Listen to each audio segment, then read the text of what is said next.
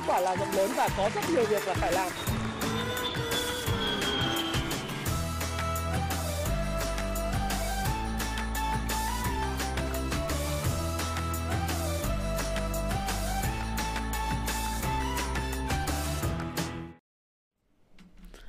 Hi, xin chào tất cả các bạn. Chào mừng các bạn đã quay trở lại với livestream của kênh Thái Phạm và 3 rưỡi chiều ngày hôm nay chúng ta sẽ cùng đến với lại nhịp đập thị trường của tuần mới.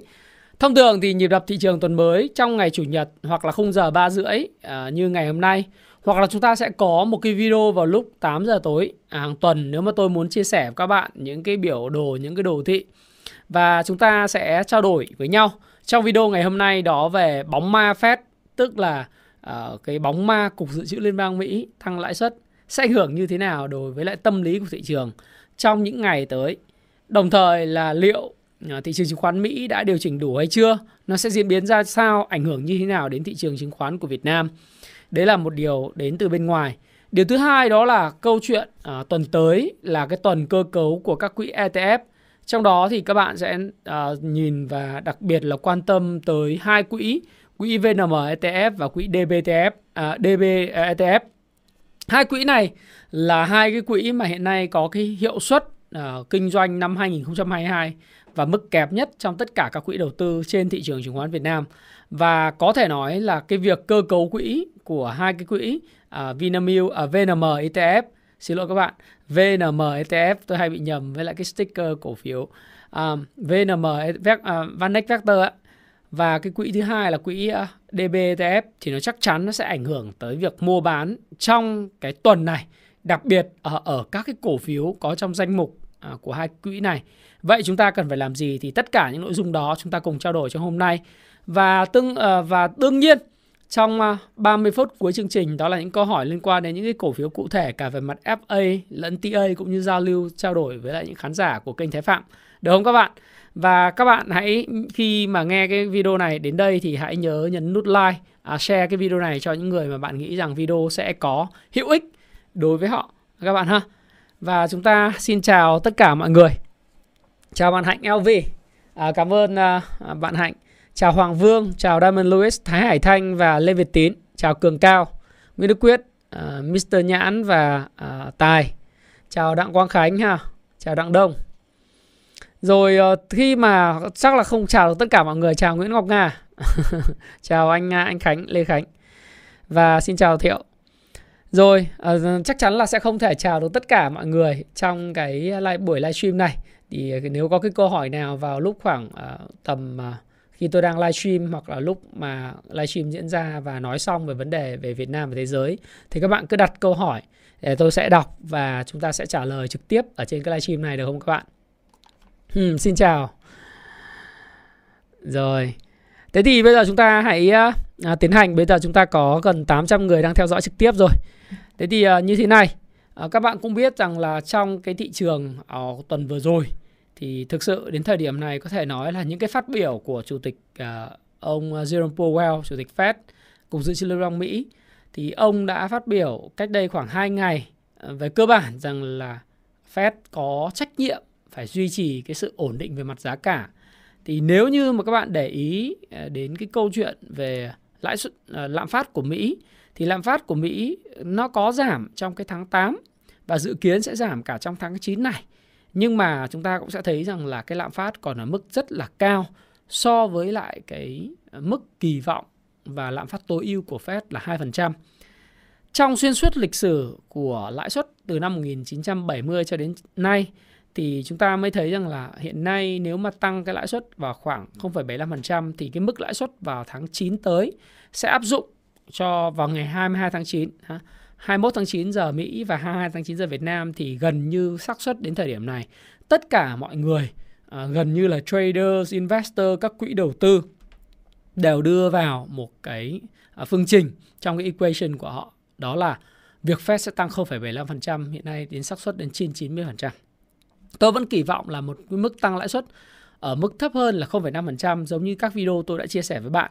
Nhưng mà cho đến thời điểm này có thể khẳng định với các bạn rằng là cái việc này cũng là một trong những hy vọng rất mong manh. Bởi vì khi mà lạm phát còn ở mức cao và trong cuộc cuộc chiến chiến đấu chống lại giá cả và sự gia tăng của giá cả từ chỉ số sản xuất lẫn chỉ số tiêu dùng thì có lẽ là cái dư địa tăng lãi suất của Fed vẫn phải rất là mạnh trong thời gian tới.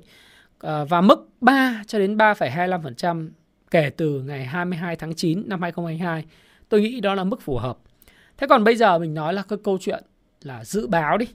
À, không chỉ là đến tháng 9, vậy là cái tháng 11 và tháng 12 tới thì sẽ Fed, Fed sẽ tăng lãi suất đầu tháng 11 là sẽ có một cái đợt tăng lãi suất nữa. Đấy, cái tháng 11 vào ngày mùng 2 tháng 11 và sau đó là ngày 14 tháng 12 thì liệu là sẽ tăng là bao nhiêu phần trăm? Ừ, thì đến thời điểm này người ta nói là tháng 11 tăng 0,5 và tháng 12 thì cũng sẽ tăng là vào khoảng 0,25% thôi. Thế nhưng mà nếu như chúng ta nhìn lại cái lịch sử uh, của cái uh, lãi suất của Mỹ từ năm 1970 trở lại đây thì với cái mức lãi lạm phát như thế này thì cái mục tiêu về lãi suất không những là dừng ở mức 4% mà có lẽ là Fed sẽ nâng lãi suất lên mức khoảng 5% giống như cái thời kỳ của cái đoạn mà ờ, đầu năm 2007 và 2008 vậy. Trước khi là có cuộc khủng hoảng kinh tế nó xảy ra thì hạ bắt đầu hạ lãi suất từ mức 5% về mức 0 vào năm 2009 2010. Thế thì chúng ta cũng phải xem xét. Nhưng rõ ràng là mức lãi suất này nó sẽ có khiến có thể khiến uh, cái lạm phát hiện nay thì nó có thể khiến Fed sẽ quay trở lại cái mức lãi suất mà đã áp dụng trong những năm 2000 uh, à, trong những năm 1999 trước năm 2000 khi mà có cuộc khủng hoảng uh, bong bóng com và thị trường chứng khoán rất rất là mạnh thì Fed một lần nữa là đã hạ cái lãi suất về mức là rất thấp để hỗ trợ thị trường chứng khoán phục hồi và sau đó khi khi thị trường chứng khoán phục hồi thì họ tăng lãi suất trở lại. Thì đến thời điểm này thì chúng ta cũng thấy rằng là ok, lãi suất là một cái câu chuyện và đối với lại thị trường đầu tư toàn cầu thì có vẻ như cái câu chuyện lãi suất là cái câu chuyện mà mọi người đang bàn bạc rất nhiều. Đấy, bàn bạc rất nhiều và phần nào nó đã ảnh hưởng à, đến cái câu chuyện về các cái chỉ số chứng khoán của Mỹ à, chẳng hạn như Dow Jones, Nasdaq hay là S&P 500. Tuy vậy thì cái điểm khác biệt của giai đoạn này, giai đoạn của năm 2022 này và có thể kéo dài đến hết năm 2023 khi mà Fed nhiều khả năng sẽ nâng cái mức lãi suất mục tiêu lên khoảng 5%. Như tôi đã nói các bạn nếu các bạn nhìn lại lịch sử của cái lãi suất của Fed. Mức độ tăng lãi suất nó sẽ nhanh khi nền kinh tế Mỹ đang còn tốt. Nếu nền kinh tế Mỹ mà đang còn tốt cộng với uh, thế nào là tốt? Thứ nhất là tăng trưởng không quá tệ. Cái thứ hai đó là việc làm tạo mới mặc dù đã giảm xuống nhưng vẫn còn ở mức cao. Và tỷ lệ gọi là unemployment rate là tỷ lệ thất nghiệp đó nó vẫn ở cái mức gần như có thể nói là ở cái mức trước đại dịch xảy ra vào tháng 3 năm 2020 là mức toàn dụng việc làm. Thì với một cái tình trạng của nền kinh tế hiện nay vẫn đang còn tốt như thế này thì nhiều khả năng là Fed sẽ đẩy cái tốc độ tăng lãi suất lên mức nhanh hơn, tiến về cái mức lãi suất mục tiêu mà trước đây là 4% thì bây giờ theo tôi là phải mức 5%. Thì cái mức này thì chúng ta sẽ thấy rằng là nếu mỗi lần tăng là vào khoảng 0,5% cho đến 0,25 0,25% đến 0,5% thì phải tăng trong suốt những cái kỳ họp của năm 2023 và dự báo rằng là cái câu chuyện về Fed sẽ có thể sẽ nhàm chán hơn, à, sẽ nhàm chán tương tự như cái giai đoạn mà bắt đầu từ năm 2002 cho đến năm 2007 vậy. Và sẽ đến lúc những cái việc tăng lãi suất của Fed là đương nhiên và người ta sẽ không còn để ý đến nó quá nhiều nữa. Và bản chất tôi cũng chia sẻ với bạn nhiều lần. Đó là cái câu chuyện là núi tiền của Mỹ, đặc biệt là cung tiền M2 của Mỹ xuyên suốt trong một giai đoạn lịch sử từ uh, năm 2020 lúc mà có đại dịch xảy ra cho đến đầu năm 2022 thì cái cung tiền này đã tăng tới 21.000 tỷ. Và rõ ràng Fed chỉ tăng lãi suất nhưng không rút tiền về cái mức tương xứng với việc tăng lãi suất. Thì thị trường chứng khoán tôi nghĩ rằng là vẫn có cơ hội phát triển. Vẫn có cơ hội tăng trưởng bởi vì sao? Bởi vì thực sự cái tiền và vòng xoay của tiền trong nền kinh tế nó cực kỳ nhanh. Đồng thời nó vẫn còn rất là dồi dào. Trước mắt ngắn hạn thì dĩ nhiên là thị trường toàn, tài chính toàn cầu uh, bắt đầu nói chuyện về Fed và đang nói chuyện về Fed quá nhiều. Và khả năng là nói chuyện về Fed thì thực sự là đến một giai đoạn nào đó. Theo tôi nghĩ là những cái câu chuyện này nếu cứ lặp đi lặp lại bây giờ các bạn nghe thì còn có cảm giác là nó hot, nó nóng. Nhưng mà nếu mà cứ mỗi một lần gặp nhau là tăng 0,5%. Tháng 11 gặp vào ngày mùng 2, tháng 12 gặp nhau vào vào ngày 14. Rồi sau đó là năm 2022 23 tiếp tục gặp nhau và lần nào tăng lãi suất thì nói chung là chả ai muốn quan tâm đến câu chuyện nữa. Cũng giống như là bây giờ mọi người nói là một vấn đề tôi cũng biết là phép tăng lãi suất lên 5% rồi đấy, so what? Hãy cho tôi một cái, ba chữ cái hoặc là cho tôi một cái ngành nghề nào đó để tôi có thể đầu tư, bởi vì tôi biết ở đâu đó thị trường vẫn còn rất là nhiều tiền. Hãy cho tôi biết những cái ngành nghề nào được hưởng lợi, phải không nào? Những cái ngành nghề nào sẽ dẫn dắt cái sóng tăng và sự phục hồi của nền kinh tế trong thời gian tới. Đấy. Thì cái chuyện tăng lãi suất, tôi mới gọi nó là bóng ma, bởi vì cái video ngày hôm nay thì tôi mới có một cái chủ đề đó là ừ đấy là cái bóng ma, bởi vì rồi nó cũng sẽ phủ bóng đến lúc mà mọi người chán nói về chuyện đó đấy. nếu mà bây giờ còn hot đầu năm nay tăng còn hot sang năm tăng thì vẫn còn nói nói nhưng mà dần dần nó chán đúng không ECB thì bây giờ cũng tăng là được hai lần rồi một lần tăng từ mức âm 0,5% đến 0% rồi đợt 15 tháng 9 vừa rồi tăng 0,75% nhưng mà ECB thì tôi thì tôi không tin là họ sẽ tăng mạnh lãi suất giống như Fed đâu. Cùng lắm là tăng lên mức khoảng độ 3%. Bởi vì họ tăng lên nữa ấy, cái lục địa già, dân số già, cái sức mua kém, cái lạm phát thì chủ yếu do cái giá năng lượng tăng cao, do cái cuộc chiến năng lượng giữa Nga và châu Âu hiện tại. Thì không giải quyết được vấn đề. Nếu anh giảm cái nhu cầu quá lớn thì dẫn tới suy thoái kinh tế. Mà các bạn biết là suy thoái kinh tế và kinh tế ngày càng kém, lạm phát cao ấy nó sẽ dẫn tới những sự bất ổn về mặt chính trị của các đảng phái. Và tôi không tin rằng là Đức, đặc biệt là ông Thủ tướng Đức hiện tại, rồi bên Ý hay là ở các nước châu Âu như Pháp có thể tiếp tục đương đầu với lại cái câu chuyện nền kinh tế ngày càng yếu kém, à, giá cả tăng cao và tiếp tục là hạ cái mức, à, nâng cái lãi suất lên nữa. Cuộc chiến này quá tốn kém và nó không có lợi cho những cuộc bầu cử à, sẽ tới rất gần đối với lại những cái quốc gia này trong thời gian tới. Và ngay cả đối với lại Mỹ thôi Cái cuộc bầu cử giữa tháng 12 tới Tôi không tin rằng là cái làn sóng xanh ở Thượng viện nó sẽ tiếp tục diễn ra. Nếu như nền kinh tế rơi vào cái mức trì trệ Hiện nay thì các bạn thấy rằng là Chút xíu chúng ta sẽ bàn về cái câu chuyện là áp trần giá dầu Nga. À, Liệu có diễn ra được hay không? Và cái câu chuyện là giá dầu thì chúng ta cũng thấy rằng là hiện nay nó bắt đầu có những sự sụt giảm. Và sự sụt giảm này liệu là tạm thời hay là sẽ là mức là sụt giảm vĩnh viễn như vậy thì cũng sẽ nói nói tiếp cái câu chuyện đó.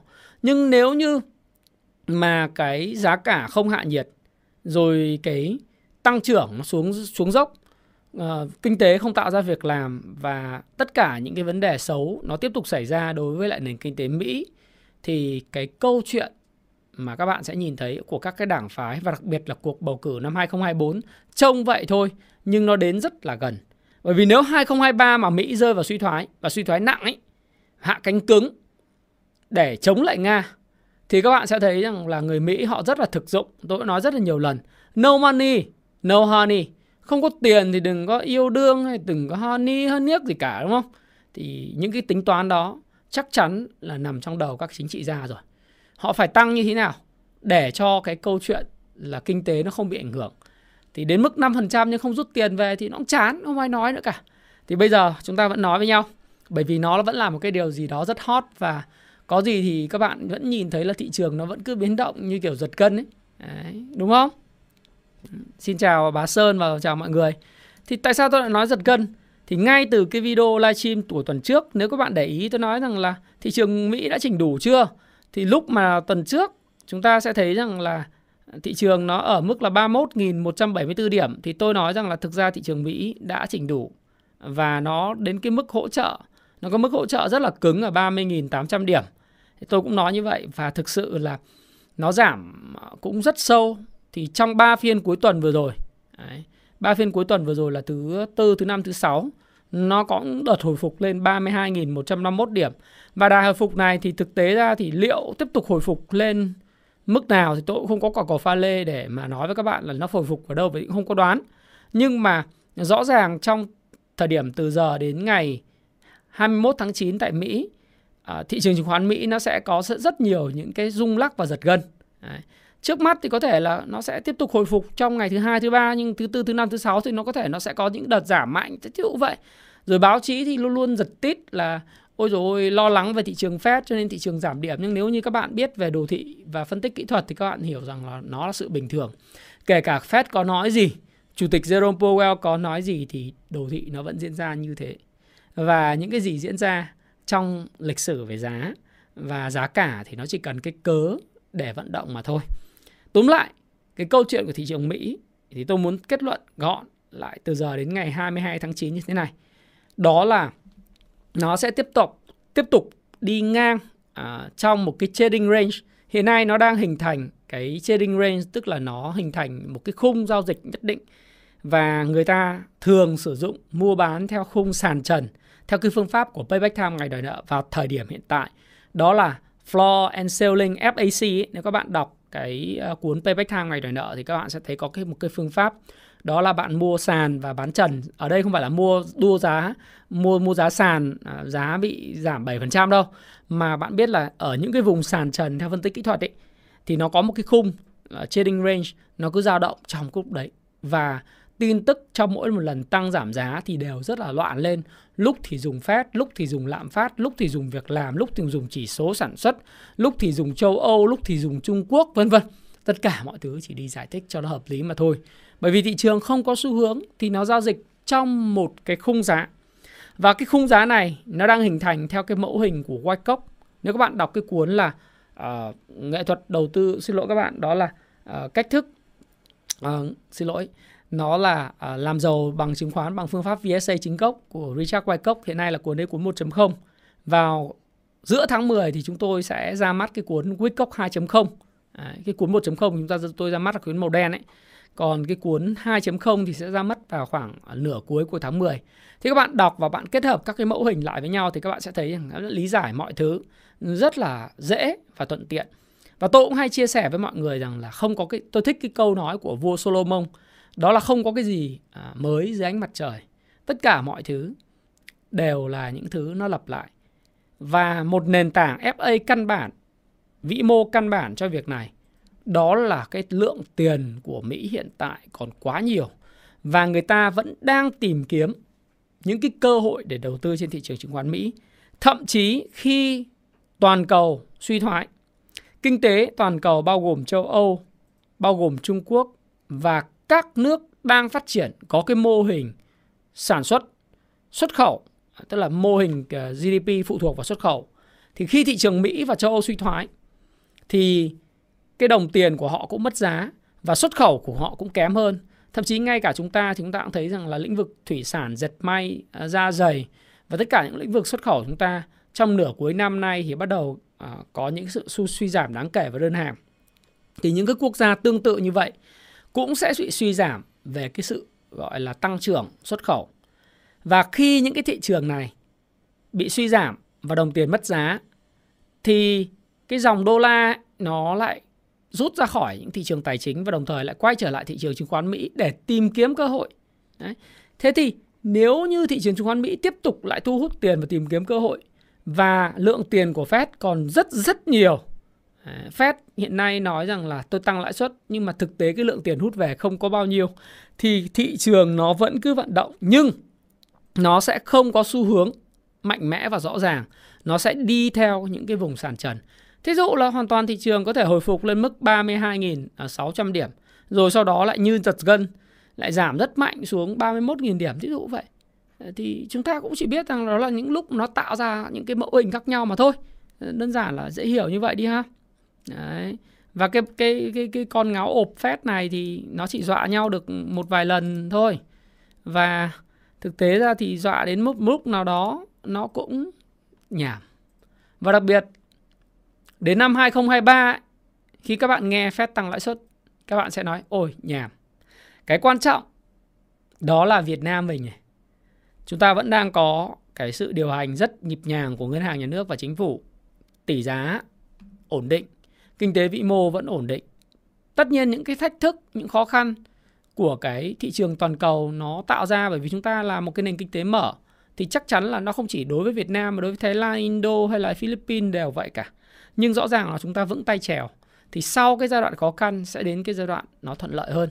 Đấy, cho nên là chúng ta đừng có uh, tôi thì tôi nghĩ rằng là sẽ đến lúc mà thị trường uh, trên thị trường thế giới người ta quan tâm nhiều hơn đến cơ hội hơn là cái câu chuyện lúc nào cũng lặp lại là Fed tăng bao nhiêu phần trăm lãi suất, ECB tăng bao nhiêu phần trăm lãi suất. Bởi vì bây giờ còn hai cái ẩn số rất lớn, đó là Nhật Bản và Trung Quốc. À, Nhật tất nhiên là những cái biến động nó còn phải tính tới cả cái cuộc chiến ngô thục ngụy 4.0 là Nga, NATO là và Mỹ đó. Trung Quốc diễn tiến như thế nào thì bây giờ cũng không thể nói được cái gì cả. Ngoài cái câu chuyện là uh, ngô 4.0 là Trung Quốc hiện nay vẫn zero covid đóng cửa kinh tế thì giảm sút rất là mạnh. Sản xuất công nghiệp giảm sút rất mạnh. Xuất khẩu thì vẫn tốt nhưng sản xuất công nghiệp tiêu thụ nội địa du lịch và tất cả mọi thứ đóng băng. Những cái thành phố như là thành đô to như thế nó gọi là siêu đô thị. Hai mươi mấy triệu dân gần ba chục triệu dân giống như thượng hải. À, thành đô của nước thục hồi xưa đấy đúng không? Thuộc quốc của bên uh, lưu bị đấy. Thành đô đấy nếu bạn nào chưa đi thành đô thì nên đi thành đô đẹp vô cùng phải không? Một cái siêu đậu đô thị như vậy mà người ta vẫn có thể phong tỏa zero covid giống như thượng hải thì cũng không thể hiểu nổi là bây giờ cái cái cái bên trung quốc người ta nghĩ cái gì nữa.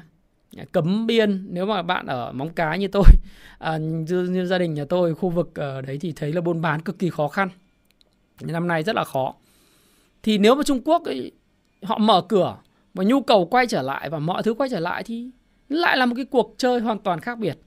Và chúng ta cũng không thể dự báo được. Chúng ta chỉ có thể là chờ đợi cái điều gì sẽ xảy ra khi Trung Quốc mở cửa trở lại.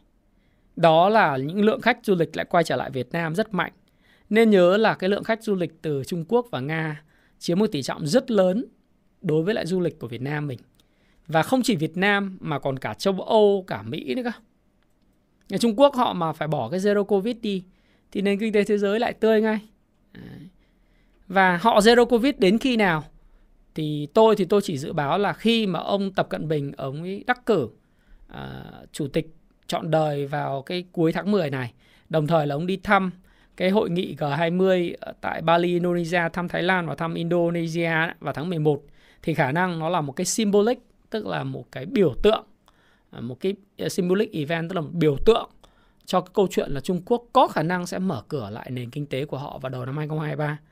Thì khi mà những cái gì mà Trung Quốc họ tiến hành ấy, thì nó sẽ ảnh hưởng đến thế giới và tôi muốn nói là ôi những cái câu chuyện về Fed lúc đó không phải là vấn đề nữa.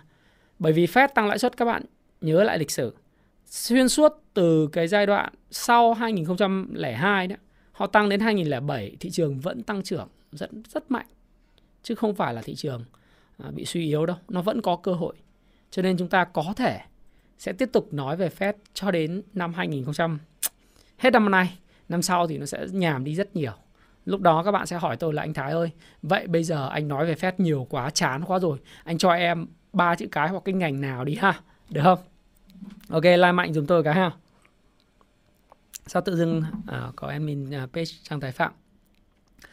Thế thì à, đấy là với lại Fed à, chúng ta tổng kết như vậy thế còn đối với lại một cái vấn đề mà tôi nghĩ rằng các bạn sẽ rất quan tâm ở giai đoạn hiện nay đó là cái câu chuyện áp trần giá dầu Nga. Thì tôi cũng giải thích các bạn áp trần giá dầu Nga ngoài cái, cái việc là áp trực tiếp một cái mức giá bán mua từ Nga thì các cái công ty nhập khẩu giá dầu của Nga à dầu lửa của Nga họ phải chứng minh bằng hóa đơn là họ chỉ mua được cái mức thí dụ như là 65 đô thôi chẳng hạn. Bằng cái việc vận động các nước G7 áp trần giá dầu Nga, thì bên phía Mỹ và các đồng minh muốn là gì? Thứ nhất là giảm cái nguồn thu trực tiếp từ dầu của Nga, để khiến Nga không có đủ cái kinh phí để tiếp tục nuôi cái bộ cỗ máy chiến tranh rất tốn kém tại Ukraine. Đấy là cái mục tiêu của họ. Thì cái việc áp trần này thì ngoài cái câu chuyện là áp thẳng là giá dầu dầu uran của Nga chỉ được bán ở mức giá đó thôi. Và các bạn thương nhân các bạn có thể mua trực tiếp từ Nga không cần phải vòng vòng mua qua Ấn Độ và mua qua Trung Quốc nữa. Đấy. Đấy là cái điều đầu tiên. Cái điều thứ hai là tôi cũng giải thích với bạn về cái việc là các hợp đồng bảo hiểm và cái việc mà cho vay tài chính đối với lại dầu Nga thì chỉ cho vay thí dụ như tỷ lệ đòn bẩy là 1-10. Nếu mà uh, cái việc áp trần giá dầu thành công thì cái việc cho vay các dầu mua bán dầu Nga nó cũng sẽ gặp khó khăn phải không nào? Nhưng bằng cái việc mà áp trần giá dầu Nga nếu thành công thì sẽ có một cái việc đó là vẫn đảm bảo được nguồn cung dầu cho thế giới nhưng ở mức giá rẻ của dầu Nga cho toàn thế giới. Đấy. Tuy vậy thì Nga có quyền lựa chọn là có có xuất khẩu dầu cho các cái quốc gia G7 hay không. Đấy, Tổng thống Vladimir Putin thì ông cũng ờ, khẳng định rồi. Ông bảo ông sẽ không buôn bán dầu lửa với lại khí đốt cho phương Tây. Không biết nói cứng như vậy thì có làm hay không. Bởi vì nếu không bán thì không biết là ông có cái kinh phí ở đâu để nuôi cỗ máy chiến tranh. Nhưng rõ ràng là bằng cái việc đi cái bước đi như vậy, G7 và Mỹ muốn giáng một đòn đau vào cái nền kinh tế dựa vào xuất khẩu ở các cái nguyên liệu hóa thạch của Nga. Tuy vậy, cho đến thời điểm này, G7 đồng ý nhưng chưa đủ số quốc gia ủng hộ điều này. Bởi vì những quốc gia như Ấn Độ hay là Trung Quốc họ vẫn lặng im và đặc biệt là thêm một người bạn nữa. Người bạn này là kết nối giữa Á và Âu, Thổ Nhĩ Kỳ. Những người được hưởng lợi từ cái câu chuyện của Nga và cuộc chiến Ngô Thục Ngụy 4.0, họ vẫn say no, tức là họ không đồng ý và cũng không phản đối. Túm lại ở vị thế trung lập đứng giữa để hưởng tranh lệch và lấy rất nhiều tiền. Bởi vì giá dầu của Nga luôn luôn phải bán chiết khấu khoảng tầm 20 đô so với giá dầu thế giới. Thì Trung Quốc, Ấn Độ và Thổ Nhĩ Kỳ họ được hưởng lợi, họ đâu có mong muốn là áp trần giá dầu Nga làm gì. Nếu không áp trần giá dầu Nga thì giá dầu nó tiếp tục nó cao, họ mua được giá rẻ, đúng không? OPEC cộng là thái tử của Ả Rập Saudi cũng nói rằng là họ sẽ sang cắt giảm sản lượng. Nếu trong trường hợp là Mỹ chơi cuộc chiến là tự tổn hại cái lực cầu, tức là tự làm cho cầu suy yếu đi, tôi có thể là cắt giảm cái sản lượng và tôi sẽ tắt cắt giảm sản lượng mang tính chất biểu tượng là 100.000 thùng một ngày vào tháng 10 tới. Hoàn toàn có thể cắt giảm sâu hơn. Tất nhiên nói là như vậy thôi, nhưng mà họ cũng cần xuất khẩu dầu chứ không phải không. Cắt giảm nữa thì họ không có đủ nguồn ờ, ngoại tệ hay sao? Hoặc là cái nguồn thu của họ ở mức giá dầu, giá cao này lợi nhuận rất là lớn. Nhưng cái mâu thuẫn của họ với Mỹ về vấn đề Iran rồi vấn đề về Iraq, nhưng vấn đề về Ờ, những cái cái câu chuyện liên quan chính trị thì chúng ta sẽ còn thấy khá nhiều những sự mớ bòng bong đang diễn ra nhưng nỗ lực áp trần giá dầu Nga theo tôi là đang gặp khó và chỉ đến khi hội nghị uh, bộ trưởng các nước ờ, uh, G20 mà nếu không tính Nga là G19 họp vào tháng 11 tại Bali ấy, Indonesia thì mới biết được cái quyết định chính xác. Nhưng theo tôi thì cái cái initiative cái ý tưởng này của bà Janet Yellen có thể sẽ không thành hiện thực. Bởi vì khi mà ông ông Putin đã bắt tay với ông Tập Cận Bình vào cái tháng 2 trước cái thời điểm mà Nga tấn công Ukraine thì chắc chắn là có một cái liên minh đã diễn ra rồi. Thì chúng ta sẽ chờ đợi cái gì? Thế giới sẽ phân cực và chia rẽ rất lớn. Rất là lớn, phân cực rất lớn. Và thực sự ờ, ai là người thiệt trong cuộc chiến này? Có lẽ người thiệt trong cuộc chiến này đó là toàn toàn thế giới người tiêu dùng toàn thế giới. À, vẫn phải mua giá dầu giá cao và chịu cái mức lạm phát cao, thiếu hụt cái nguồn cung và rất khó đoán về các cái chính sách về chính trị trong thời gian tới, đặc biệt là những cái vấn đề Nga đã tiến hành với Ukraine rồi thì những vấn đề sau này với Đài Loan ra làm sao cũng rất là khó đoán, rất là khó đoán. Người thiệt hại chính là người tiêu dùng của thế giới và trong một cái thế giới mà đa cực thời gian tới, có quá nhiều thứ chúng ta à, phải tính toán tới. Và đó là một cái sự rủi ro đối với nhà đầu tư khi tham gia thị trường. Chúng ta phải tính toán và không thể tất tay vào ôn in được. Một ngày đẹp trời có thể có một sự kiện nào đó xảy ra và nếu bạn ôn in, bạn đang có lợi nhuận nhưng hoàn toàn nó có thể bay mất toàn bộ cái tài sản của bạn. Do đó, cái việc quản trị rủi ro và đa dạng hóa những cái danh mục đầu tư của mình là một trong những cái tôi nghĩ rằng là à, free lunch bữa trưa miễn phí dành cho tất cả mọi người. Thực sự là khi mà nói về đa dạng hóa thì có rất nhiều những cái dạng tài sản khác nhau từ vàng bất động sản chứng khoán đúng không? Đến tiền mặt. Nhưng mà rõ ràng là, là chúng ta hoàn toàn có thể hiểu rằng là chúng ta không biết chuyện gì xảy ra chúng ta ôn in vào chứng khoán chúng ta ôn in vào bất động sản chúng ta ôn in vào một cái mảng nào đó hoàn toàn nó có thể có những cái rủi ro rất lớn thì đấy là một vài những thứ mà chúng ta có thể rút ra và tôi cũng không dám dùng một cái từ chuẩn chuẩn chỉ ấy, là không dám làm một cái video Đó là đầu tư gì để kiếm bộn tiền vào nửa cuối năm 2022. Tôi hứa với các bạn rất nhiều về cái câu chuyện là đầu tư gì để kiếm bộn tiền nhưng mà nếu mà nói đến bộn tiền thì phải có một cái ngành cụ thể rất là thuận lợi. Còn trong cái bối cảnh hiện tại nếu nói đến bộn tiền thì đã khó rồi. Đấy, giống như tôi hay chia sẻ với bạn năm nay đấy là một năm khó. Nếu bạn đầu tư năm nay mà bạn gia nhập thị trường chứng khoán, bạn mất ít tiền. Bạn có lời nhỏ hoặc lời 15 20% quá siêu đúng không? Mất ít tiền dưới 5% cũng là thành công. Đấy. Bởi vì cái bối cảnh thị trường ấy nó không thuận lợi thì bạn giữ được cái tiền của mình ấy, đã là một thành công lớn. Nếu bạn tham gia vào năm 2021 rõ ràng bạn kiếm được rất nhiều tiền bởi vì trong cái con sóng giá lên, kể cả bất động sản hay chứng khoán, bất cứ một cái lĩnh vực nào đầu tư, khi mà tiền nhiều nó lên giá, mọi thứ đều kiếm được tiền và mọi thứ gầm rú rất là tốt, thì bạn kiếm được tiền, đúng không? 2020 cũng vậy. Kể từ tháng 7 năm 2020 bạn kiếm được rất nhiều tiền. Nhưng 2021 bạn hoàn toàn có những sự sụt giảm nho nhỏ À, có những người thì theo tôi biết rằng sụt giảm rất lớn, không có nhỏ tí nào. Đặc biệt là dính vào những cái cổ phiếu hàng nóng ví dụ như F họ FLC hay là những cổ phiếu lái, cổ phiếu hô hào ấy. Nó không có nền tảng căn bản thì mất rất nhiều tiền, nhưng đa phần thì những nhà đầu tư mà quản trị rủi ro danh mục tốt thì năm nay có thể là vẫn kiếm được tiền, hoặc là mất thì mất rất ít. Nếu bạn không mất tiền, kiếm được tiền hoặc mất rất ít, tức khoảng 5% 7% năm năm nay tôi nghĩ là bạn là một người đầu tư tương đối là thành công trong top khoảng độ tầm 15 20% những người mà tham gia thị trường chứng khoán thành công trong năm nay. Còn 80% còn lại mất nhiều tiền hơn bạn nghĩ rất nhiều, rất rất nhiều. Con số nó không phải là bằng, bằng vài trăm triệu, nó là vài chục tỷ và không phải vài chục tỷ mà hàng trăm tỷ, hàng ngàn tỷ bị mất trong thị trường của năm 2022 này. Và bước sang Ờ, cho nên tôi mới nói là tôi không có dám làm hay là không không thích làm hoặc là không muốn làm là đầu tư gì để kiếm bộn tiền nửa cuối năm 2022 bởi vì cái bối cảnh hiện tại không cho phép một cái thực sự một cái ngành nào quá là thăng hoa trong cái cái cuối năm này. Nó sẽ là một năm khó. Và 2023 nhỡ đâu lại khởi đầu một năm mà nó có những cái biến động nhưng nó lại tốt hơn thì sao? Khi những cái biến động nói là uh, biết rồi khổ lắm nói mãi của Fed. Đấy, cái quan trọng nhất cuối cùng là Trung Quốc. Khi nào Trung Quốc mở cửa thì lúc đó sẽ có rất nhiều cái để nói. Sẽ có rất nhiều những sự để kỳ vọng. Còn lại Trung Quốc hiện nay vẫn tiếp tục zero covid. À, cuộc chiến Nga, Ukraine à, theo tôi thì cũng chưa biết lúc nào sẽ sẽ chấm dứt và những rất nhiều sự bất định thì các bạn nên có cái sự phòng thủ trong cái giai đoạn hiện tại. Ừ. Nó không u ám. À, Nguyễn Apple, Nguyễn Táo à?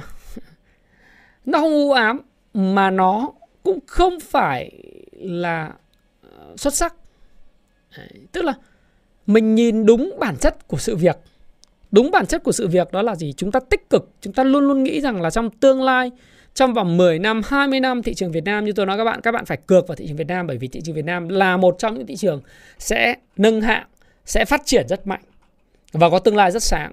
Và chúng ta thu hút không những là đối với vốn đầu tư uh, gián tiếp mà còn vốn đầu tư trực tiếp nước ngoài vào Việt Nam. Và rõ ràng với cơ cấu dân số vàng và sự phát triển của nền kinh tế Việt Nam thì nó sẽ tiếp tục thu hút rất nhiều ánh mắt chú ý của nhà đầu tư. Nhưng trong ngắn hạn mà các bạn nhìn nó là quá sáng thì cũng không không khó, cũng không có. Mà quá tối thì cũng đừng nên như thế. Nó vẫn có sự phân hóa giữa các ngành cổ phiếu, nhưng cái cơ hội mà đều cho tất cả mọi người và ai cũng có quả thì là khó, khó hơn rất nhiều, bạn phải lựa chọn. Bạn phải có một cái công cụ xịn để dò ra được cái sức mạnh của dòng tiền. Bạn phải có công cụ xịn để biết rằng là dòng tiền nó sẽ đi về đâu. Và bạn phải có sự kiên nhẫn nhiều khi biết dòng tiền đi về đâu có công cụ xịn rồi nhưng mà phải có cái kỹ năng để mà chờ đợi. Đấy. và quản trị cái cái cái mong đợi của mình cho nó phù hợp. Thí dụ như mọi năm bạn hoàn toàn có thể mong đợi là cái cổ phiếu của mình danh mục cổ phiếu của mình có thể tăng 30% nhưng năm nay thì bạn phải kiên nhẫn hơn để có được những món lợi nhuận khoảng 15 đến 20% cho một cái danh mục của mình. Bạn không thể mà mua cổ phiếu ngày hôm nay và ngày mai bạn mong nó tăng trần, tăng điên đảo và kiếm lợi nhuận rất ngắn. Trừ có một số những cái cổ phiếu đặc biệt nhưng đa phần thị trường thì không diễn tiến như thế Đấy. bởi vì thị trường thì cũng không tắt hẳn nhưng nó không phải là một cái cơ hội mà kiếm tiền kiểu như vậy nữa. Đó là cái điều mà các bạn cần lưu ý. Trước cái bối cảnh à, của thế giới về Fed của áp trần giá dầu Nga của Trung Quốc à, vấn đề Trung và Đài Loan vấn đề Hồng Kông à, vân vân từ giờ đến cuối năm. Đấy là cái mà tổng quan đối với lại thị trường thế giới. Thế còn thị trường chứng khoán Việt Nam thì à, sao? Đúng rồi thị trường bất định nó vu ca hơn. Bitcoin thì ờ, thực từ thực tế ra thì nó cũng là một sự phục hồi. Ví dụ như ngày ờ, tuần vừa rồi thì nó có đợt phục hồi tăng ờ, 10%. Rồi Luna, Lunống đúng không? UST các thứ bắt đầu cho margin trở lại trên Binance nhưng mà thực ra thì theo tôi thì nó cũng chưa phải là cái giai đoạn mà các bạn có thể kiếm tiền lớn được đâu. Bởi vì tôi không biết các bạn như nào nhưng mà nhìn vào đồ thị thì có thể nói rằng nó không phải là cái gì nó nó thực sự quá rõ ràng và các bạn có thể kêu gọi rất là nhiều người vào đầu tư trong giai đoạn hiện tại đối với lại uh, Bitcoin. Thí dụ như Bitcoin là có cái phiên ngày mùng 9 là thứ sáu tăng 10% đấy. Nhưng mà đối với cái đồ thị như thế này thì xin lỗi các bạn nó vẫn là một cái giai đoạn mà sideways và trading trong trading range thôi. Có thể là thị trường ờ, Bitcoin nó có thể là 24 nghìn ờ, lúc vào thời điểm mà có thể lắm. Vào thời điểm mà Fed tăng lãi suất nó có thể tăng lên 24 nghìn ấy. Người ta là sell on news và buy on news uh, buy, buy on rumor và sell, sell on news chẳng hạn. Từ giờ đấy lúc đấy thậm chí nó còn lên 24 nghìn ấy. Nhưng mà 24 nghìn liệu nó có tiến tới 30 nghìn không? Chúa mới biết. Và nếu mà chúng các, các bạn đoán thì các bạn trở thành đánh bạc mất. Đấy tất cả những yếu tố nền tảng của nó để cho nó có thể có được rất nhiều tiền và tăng đến lần đó thì có thể là chưa tới. Cũng có thể là giai đoạn hiện tại thì những người Mỹ người ta bước vào cái mùa mà Thanksgiving và mùa à, mùa Halloween ấy. Thanksgiving rồi uh, December thì người ta hay hay tặng nhau Bitcoin. Ờ, bố mẹ hay tặng con những cái tài sản ờ, kỹ thuật số kiểu kiểu như vậy thì cái nhu cầu nó có thể tăng lên một chút nhưng mà nó vẫn dao động trong cái một cái trading range thôi các bạn nhé. Đấy. Ờ, em nói rằng là đây là một giai đoạn cơ hội để đầu tư chu kỳ 3 5 năm cũng đúng thắng ạ. Nó cũng là cơ hội như vậy, nhưng mà rõ ràng là thời điểm mà em mua cổ phiếu và nắm giữ 3 5 năm không phải là người nào, người người nào cũng làm được. Có những người họ cần một thời gian, nó nó phải nhanh. Khoản đầu tư họ phải sinh ra tiền ngay. Thế con người thì có thể là mua xong để đấy 5 năm. Cũng giống như thị trường bất động sản vậy.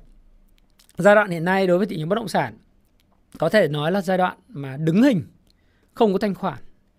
À, tôi mới ờ, về thái bình thì tôi cũng thấy là cái thị trường ở miền bắc hay là thị trường miền nam thì giống nhau hết. Không ai mua không ai bán gì cả.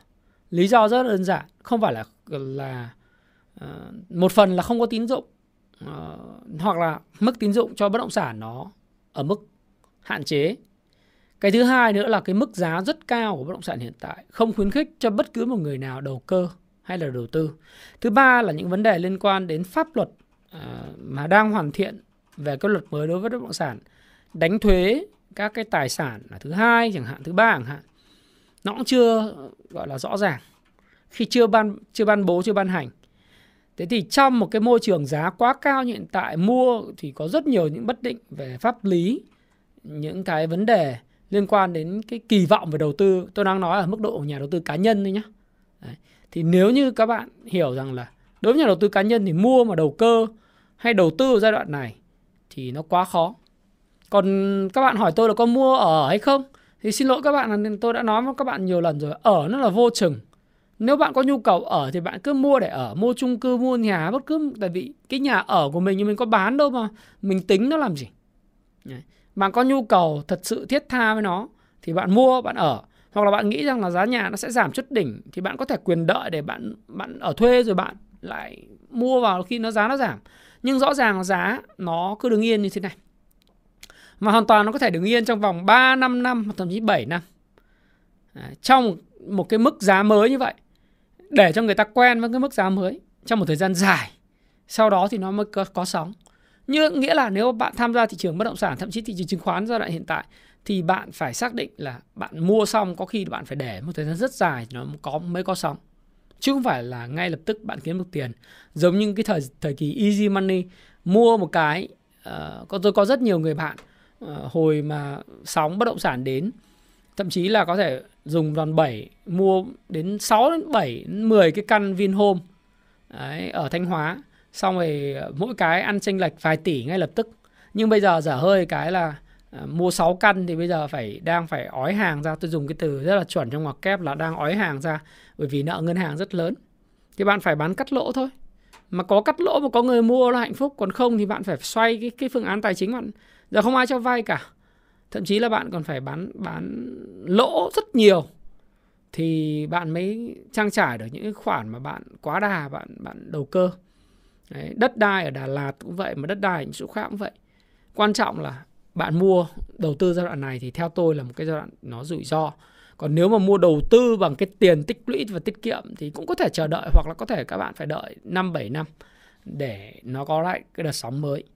Tất nhiên là bao giờ cũng vậy nó có tính chu kỳ, không có cái gì nó cứ lên mãi được. Nó là theo Howard Marks à, trong cái cuốn điều quan trọng nhất tầm quan trọng nhất cuối cùng là vấn đề chu kỳ của con lắc. Cái con lắc, đó là cái tính chu kỳ lúc nó lắc sang bên này. Và nó sẽ quay trở lại cái min là ở giữa và nó lại lắc sang bên này, giảm sâu rồi nó lại lắc vào cái giai đoạn ở giữa này. Khi nào thị trường tìm đến điểm cân bằng hoặc là tìm đến cái điểm sợ hãi thì nó sẽ quay trở lại cái điểm cân bằng và từ từ nó lại đi lên rồi nó lại quay trở lại cái điểm hưng phấn rồi lại quay trở lại cái cân bằng và lại sợ hãi trở lại. Thì đó là cái tính chu kỳ con lắc sợ hãi. Các bạn nên đọc cái cuốn điều quan trọng nhất của Howard Marks ok, Giang Trần. Nếu em mua tích sản à, Hòa Phát vài năm thì cũng được ấy chứ Không phải là giải pháp tối Nhưng mà em phải chấp nhận là cái cổ phiếu của em nó có thể nằm im ở đó Trong vài năm. Hoàn toàn điều đó có thể xảy ra. Và hoàn toàn cũng có thể rằng là Nếu có một đợt suy thoái kinh tế nó xảy ra, Giả sử như vậy, Hòa Phát không bán được hàng, Thí dụ như thế, Thì giá cổ phiếu nó hoàn toàn có thể rớt khoảng 20-30% nữa. Quan trọng nhất là em có chịu được không? Ờ, nhiều người Việt Nam thì tôi hay chia sẻ với lại học viên của tôi là tầm nhìn thì vài năm, thế nhưng mà thích nhìn bảng điện theo ngày, thích nhìn giá lên giá xuống và hay hoảng loạn, lo sợ khi mà giá giảm 3 5% cái cuống cuồng hỏi nhau là có chuyện gì không, có chuyện gì không và giảm 5 7% thì rõ ràng là xác định em đầu tư vài năm rồi nhưng mà chỉ cần tài khoản mà bị âm khoảng 15% cái là hoảng loạn cả lên, đúng không? Và hỏi rất nhiều thứ là chuyện gì xảy ra vân vân, ăn không ngon ngủ không yên. Không phải ai cũng đầu tư được các bạn ạ. Không phải ai cũng cũng có cái bản lĩnh, có cái gan cầm 5 7 năm đó 90% những nhà đầu tư là nhìn theo phiên. Nhìn theo phiên. Xanh đỏ lại bán vội cắt lỗ, đúng rồi. Thì nó là như vậy. Thế đấy là cái mà chia sẻ của tôi. Thế còn đối với thị trường thì trong tuần tới uh, ngoài cái câu chuyện là tôi thì tôi thấy rằng là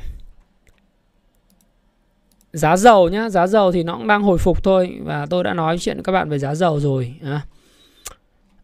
trong tuần tới đối với thị trường chứng khoán Việt Nam hiện nay á, theo cái chỉ số sức mạnh dòng tiền à, của chúng tôi thì chỉ có ba cái ngành dẫn dắt là ngành hóa chất ngành khu công nghiệp và thực phẩm nhưng mà ngành khu công nghiệp thì cũng bắt đầu chuyển sắp chuyển từ ngành dẫn dắt sang cái ngành suy yếu rồi Đấy, thực phẩm và hóa chất thì vẫn có cái đà nhưng mà nó cũng không phải là quá là mạnh nó khỏe hơn so với index. Có một số cái ngành mà suy yếu mà đã tăng rất là mạnh trong thời gian trước đó là chứng khoán thì đã suy yếu rồi. Đầu tư xây dựng à, dịch vụ à, dịch vụ công ích năng lượng nhựa à, nông lâm ngư chủ yếu hoàng gia lai và hng à, tài chính cùng với chứng khoán ấy.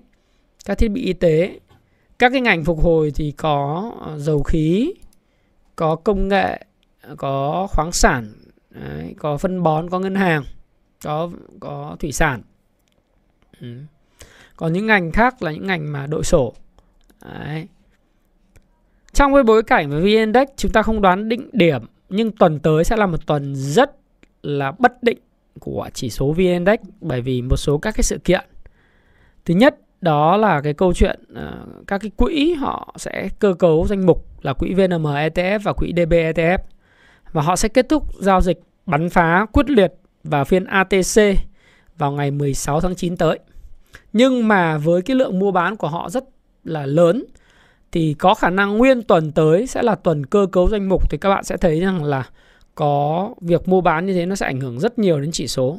Nếu bán mạnh thì chỉ số sẽ rung lắc rất mạnh. Còn nếu mua mạnh thì chúng có thể tăng. Đấy là điều đầu tiên. Điều thứ hai bạn cần phải lưu ý là hiện tại thị trường đang làm quen với cái phương án giao dịch T cộng 2,5 tức là bán được ở T2 nhưng vào chiều buổi chiều. Một cái lượng hàng cực kỳ lớn ở một ngày giao dịch mà chỉ có một buổi chiều để hấp thu thôi. Do đó là bây giờ thị trường Việt Nam mình ấy nó hơi bị méo xíu. Thực sự tôi rất là mong là ờ, bên ờ, những cái ờ, cơ quan quản lý họ có thể làm được cái T2 để cho nó trọn vẹn là cái hàng hóa mình mua cách đấy hai hôm là có thể bán được phiên sáng. Thì như vậy các bạn sẽ thấy rằng cả thị trường sẽ có nguyên một buổi sáng và buổi chiều để hấp thu được cái số lượng cổ phiếu mà đã giao dịch vào cái ngày cách đó hai hôm. Hoặc là thôi là quay trở lại cái T3 nghĩa là quay trở lại đến ngày thứ ba mới bán được chứ còn nếu mà như hiện, hiện thời điểm hiện tại rất là hồi hộp đối với lại những người giao dịch ngắn hạn là không hiểu là thị trường sẽ chuyện gì sẽ xảy ra vào phiên buổi chiều. Cả thị trường buổi sáng chỉ giao dịch cầm chừng cho vui, đúng không? Và mọi người đang rất là lo là buổi chiều lại có cái chuyện gì đó xảy ra. Đấy. Chẳng hạn như là hai ngày vào thứ năm, thứ sáu chẳng hạn, à thứ tư và thứ năm thì các bạn để ý hai ngày thứ tư thứ năm tuần trước là cứ đến 14 giờ 2 14 giờ 15 phút chiều, 14 giờ 10 phút chiều, 14 giờ 20 là lực bán rất mạnh xảy ra. Đặc biệt phiên ATC là thị trường giảm điểm rất mạnh vào phiên cuối giờ chiều. Và điều ngược lại cũng sẽ xảy đã xảy ra vào phiên ngày thứ sáu. Thực ra thị trường chỉ tăng mạnh bắt đầu từ 14 giờ 20 tức là 2 giờ 20 chiều phiên thứ sáu mà thôi. Nó không tăng mạnh cả phiên đâu. Đúng không? Và như vậy thì bây giờ là các bạn phải nếu các bạn giao dịch ngắn hạn thì các bạn chỉ để ý mỗi một thứ thôi. Chiều xem là ngồi xem đếm xem ATC uh, ờ, xem thế nào. Đúng không? Tôi không biết đây là đây là đợt diễn tập cho cái cái tính toán cái chỉ số phái sinh mà đáo hạn thời gian tới nó sẽ tính là từ 14 giờ 15 đấy đến không phải thời gian tới mà hiện tại luôn. Nó tính từ 14 giờ 15 đến 14 giờ 45. Hay như thế nào? Nhưng rõ ràng một cái lượng hàng cung hàng khổng lồ nó chỉ có một phiên rưỡi chiều để hấp à, nửa phiên một một phiên chiều để hấp thu tức là một nửa ngày hấp thu thì tôi nghĩ là nó quá sức của thị trường. Đấy, do đó thì thị trường nó sẽ rất là hồi hộp và gai cấn trong cái đoạn mà ATC tôi hay trêu. À, xin lỗi các bạn thì à, à, trước khi nói tiếp về cái vấn đề liên quan cổ phiếu và tất cả những cái gì rất là cụ thể thì cho tôi có một cái tuyên bố trách nhiệm của mình. Đó là tất cả những cái ý kiến trong cái video này đều nhằm à, mục đích là mang tính chất giáo dục. Các bạn giáo dục ở đây educational purpose á. gọi là giáo dục thì không đúng lắm cho các bạn tham khảo khi các bạn đọc sách của Happy Life và đồng thời nó mang cái ý kiến chủ quan của cá nhân tác giả Thái Phạm. Và tôi có thể sai nhưng cái quan điểm tôi sẽ góp cho các bạn rất nhiều góc nhìn về vấn đề bạn quan tâm. À, có một tuyên bố những trách nhiệm như vậy và tôi cũng không khuyến nghị các bạn mua bán bất cứ một loại tài sản tài chính nào. Các bạn đủ lớn và đủ trưởng thành để tự chịu trách nhiệm cho hành vi mua bán của mình rồi đúng không? Đấy là tuyên bố miễn trách của tôi nhưng mà rõ ràng này tôi hay nói là cái phiên ATC là phiên ảo tung chảo nghĩa là nó nó rất là bất thường và càng ngày nó càng bất thường với cái T2,5 này Đấy, cho nên các bạn hãy lưu ý là nếu các bạn đánh ngắn thì các bạn hãy để ý rất nhiều cái khung giờ mà khoảng từ 14 giờ 15 trở đi. Đấy, 14 giờ 15 thành giờ vàng và giờ ATC thần thánh.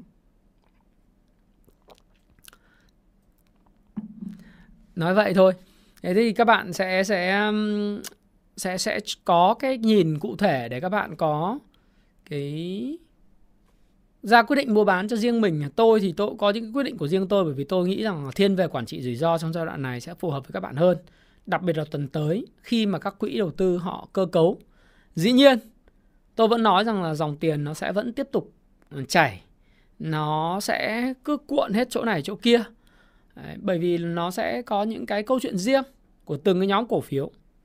Nhưng mà những cái cổ phiếu nào bị, bị mua bán bởi các quỹ thì có thể đối với người này sẽ là cơ hội nhưng đa phần nó sẽ là những cái mà các bạn cần phải lưu ý bởi vì nó chứa đựng nhiều những rủi ro, chứa đựng nhiều những rủi ro.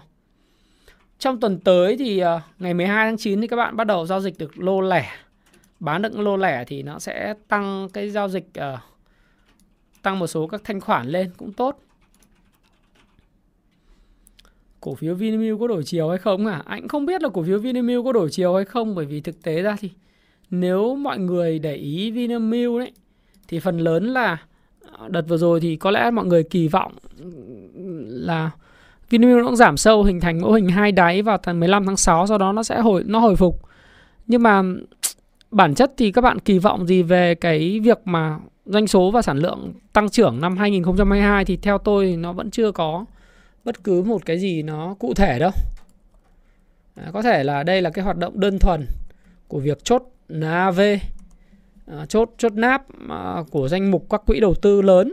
Họ cần một cái đặc biệt các quỹ đầu tư Mỹ đó thì họ cần một cái à, số liệu đẹp để báo cáo cái kết quả hoạt động đầu tư của họ tại châu Á và tại thị trường à, của Việt Nam ví dụ vậy thì họ sẽ phải bỏ một ít tiền để họ kéo giá cổ phiếu lên thì nếu như ai mà đã bắt đáy thành công ấy, thì cũng có thể là đã có mức lợi nhuận tương đối. Nếu các bạn từ ngày 15 tháng 6 16 tháng 6 đến giờ thì ờ, bạn nắm Vinamilk thì lợi nhuận của bạn cũng là 20% Thế nhưng mà liệu là bạn có nắm được từ ngày 15 tháng 6 hay không thì tôi khá là nghi ngờ chuyện này, bởi vì từ 15 tháng 6 đến bây giờ nó cũng gần 3 tháng, không phải ai cũng cầm được một cổ phiếu 3 tháng như vậy, nhất là với tư duy của thị trường nhỏ lẻ và một cái tư duy T cộng 0 à T T cộng 2,5 T cộng 3 như thời điểm hiện tại của thị trường.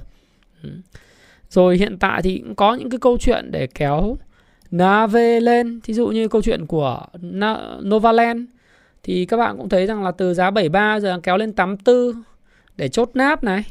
Rồi thậm chí là trên thị trường hiện tại thì tôi không có đầu tư nhưng thấy ờ, mọi người cũng đang đổ xô vào đánh cược Hòa Phát sẽ lên bởi vì các quỹ đầu tư họ sẽ phải chốt náp vào 30 tháng 9 thì các bạn cũng đã thấy rằng cái dòng tiền cũng đổ vào.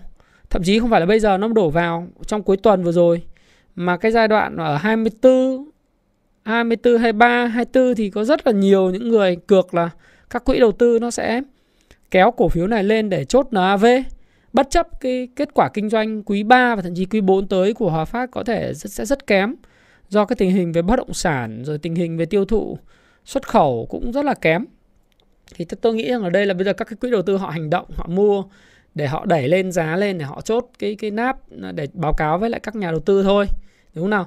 Rồi ờ, thậm chí cái câu chuyện của VIX VIX thì ờ, trong cái tuần tới ờ, thì sẽ có quỹ các cái quỹ như là VNM ETH họ sẽ bán ra là 1 triệu 3 Hòa Phát thì sẽ bị bán là 8,6 triệu Sacombank sẽ bị bán là 9,5 triệu Đức Giang sẽ bị bán 3 triệu Vietjet sẽ bị bán 8 triệu đúng không? Đấy. Kinh Bắc sẽ bị bán 2,8 triệu Hoàng Anh Gia Lai được thêm mới thì đã sẽ mua về 2,3 triệu nhưng mà giá này thì cũng chưa biết đất xanh sẽ bị bán là là 2,8 triệu. Sẽ bị loại ra là à, uh, Phát APH và loại ra CEO CEO sẽ bị bán 1,9 triệu. Đấy. Để cái dự báo là một số các cái rồi à, uh, DBETF thì sẽ thêm mới uh, thêm mới Bảo Việt, thêm mới SHB ngoài ra bán tất cả các cái mã trụ khác, không có, đấy là đấy là cái dự báo của các cái quỹ. Nói chung là các cái quỹ họ mua bán trong thời thời điểm tới, nó khá là, trong tuần tới là khá là là là rát. Tuần tới thì theo tôi thì cũng cứ nên phòng thủ. Cứ nên phòng thủ. Chứ bởi vì là chúng ta không dự báo được là họ sẽ tiến hành đặt lệnh vào lúc nào cả. Uh, chào shop uh, moreover. Ok. Đấy. Thì vấn đề là tuần tới thì cũng uh, phòng thủ thôi. Theo tôi thì một số người hỏi tôi là bây giờ trong giai đoạn thị trường hiện tại thì có nên cầm tiền 100% không? Nếu bạn cầm tiền 100% thì cũng được nhưng theo tôi thì cũng nên có cổ phiếu. Quan trọng là bạn mua theo sàn trần thì giai đoạn này thì mua theo sàn trần thì sẽ hợp lý hơn là mua theo những cái điểm private pocket đúng không nào? Mỗi một đoạn thị trường nó sẽ có một cái cách giao dịch nó phù hợp hơn. Nếu mà mua private pocket vào thời điểm này thì có thể là bạn sẽ mua đúng đỉnh. Cũng có thể như vậy. Và mua mua sàn trần thì bạn lại có lời hơn ở cái thị trường mà sideways và trading in range như hiện tại. Thì đó là cái cách mà các bạn à, theo trend following. Nếu ai nhận được cái cuốn sách trend following, ai đây đã nhận được cái cuốn à, trend following rồi nhỉ?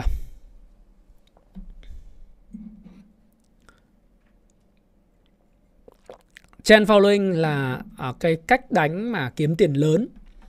Nó là cái cách đánh theo kiểu home run không đánh nhỏ. Thì trend following thì đầu tiên là phải có trend phải, phải xác định được cái gì là trend trend xuống hay trend lên đúng không? Nếu trend xuống kiếm được rất nhiều tiền trend lên cũng vậy. Còn thị trường đi ngang này thì thường là những người giao dịch theo trend following họ sẽ không hoạt động. Ừ.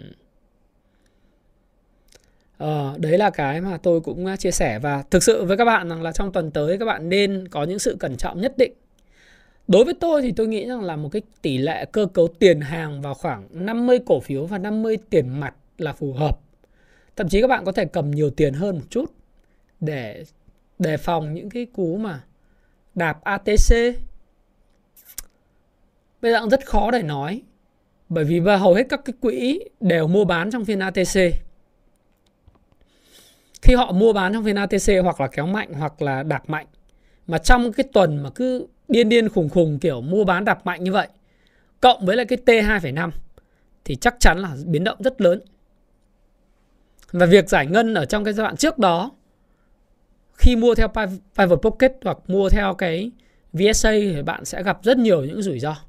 Bởi vì có những cổ phiếu tôi đã chứng kiến trong tuần vừa rồi có những cổ phiếu đang tăng rất đẹp đùng một cái ATC đạp rối rụi, sâu, mất luôn tất cả những cái chỉ báo về kỹ thuật. Tức là những chỉ báo kỹ thuật hiện nay nó đang đang bị distort, bị bóp méo rất kinh. Bởi vì cái phiên chiều giao dịch. Thì theo tôi là bạn phải quay trở lại đúng nghĩa về đầu tư đi.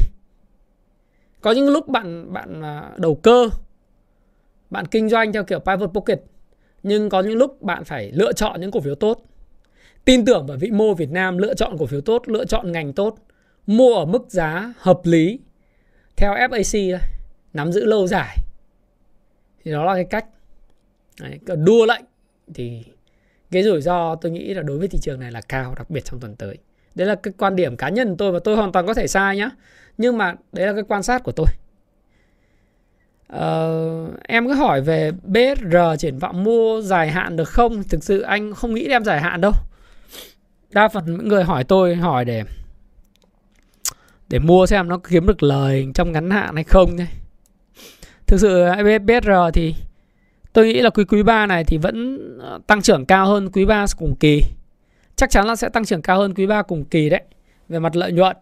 Nhưng những cái biến động mà bất ngờ của BR về giá dầu cũng có thể là khiến, để xem là cái vấn đề mà, vấn đề về hàng tồn kho giá bao nhiêu và vấn đề tiêu thụ của họ như thế nào. Nhưng mà dầu DO thì vẫn tăng giá, dầu diesel tăng giá, ngày mai thì giá xăng giảm khoảng gần 1.000 đồng một lít, đúng không?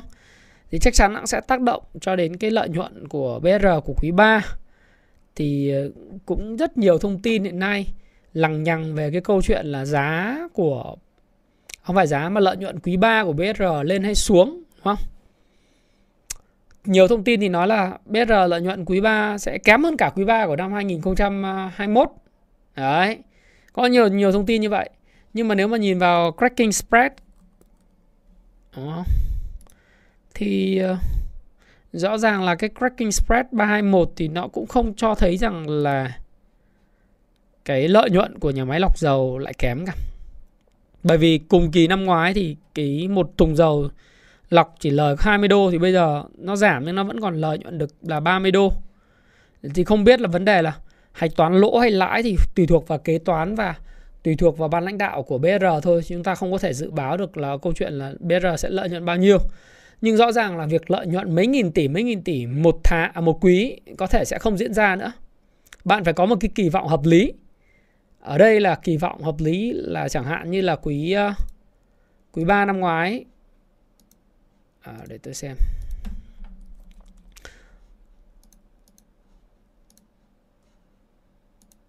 Ừ, thí dụ như là quý 3 của năm ngoái, lợi nhuận của BR nó là vào khoảng à, 476 tỷ. Thì bạn phải có sự kỳ vọng nó vào tăng trưởng sau quý 3 năm ngoái thôi. Nhưng bạn không thể kỳ vọng là năm à, kỳ, quý 3 năm nay BR lại lợi nhuận bằng quý 2 của năm nay hoặc là bằng lợi nhuận quý 1 năm nay. Cái điều đấy là khó trong cái bối cảnh về giá dầu như hiện tại. Đấy nhưng mà nếu xét về tiền mặt thì công ty này tiền mặt rất lớn trong bối cảnh lạm phát. Hiện nay à, đang tăng lên và lãi suất có thể tăng lên. Ờ, vay và nợ thuê tài chính dài hạn bằng không. Tiền và tương đương tiền là 18.455 tỷ cộng với lại khoảng độ 7.778 tỷ tức là 26.100 tỷ là tiền mặt ấy, và các khoản tương đương tiền thì hoàn toàn là các bạn có thể kỳ vọng. Cái cổ phiếu này à cái công ty này họ có cái lợi nhuận từ hoạt động tài chính tốt Đấy. còn hoạt động từ hoạt động kinh doanh thì chúng ta phải xem cái tồn kho và phương pháp uh, nhập nhập trước xuất trước hay là nhập sau xuất trước ờ, hay là cái gì đó của kế toán thì họ hạch toán là lời hay là lỗ thế nhưng mà uh, dài hạn thì tôi nghĩ rằng là có lẽ năm nay sẽ là năm tốt nhất về lợi nhuận của BR đúng không thì chúng ta cũng thấy chứng kiến là uh, quý 2 nó lợi nhuận gần 10.000 tỷ rồi quý 1 lợi nhuận 2.300 tỷ đúng không? Thì có là từ hai quý đã là lợi nhuận là 12.000 12.200 tỷ rồi. Thì năm nay sẽ là năm lợi nhuận tốt nhất của BSR Đấy. dòng tiền rất mạnh ROE ROA đẹp như mơ.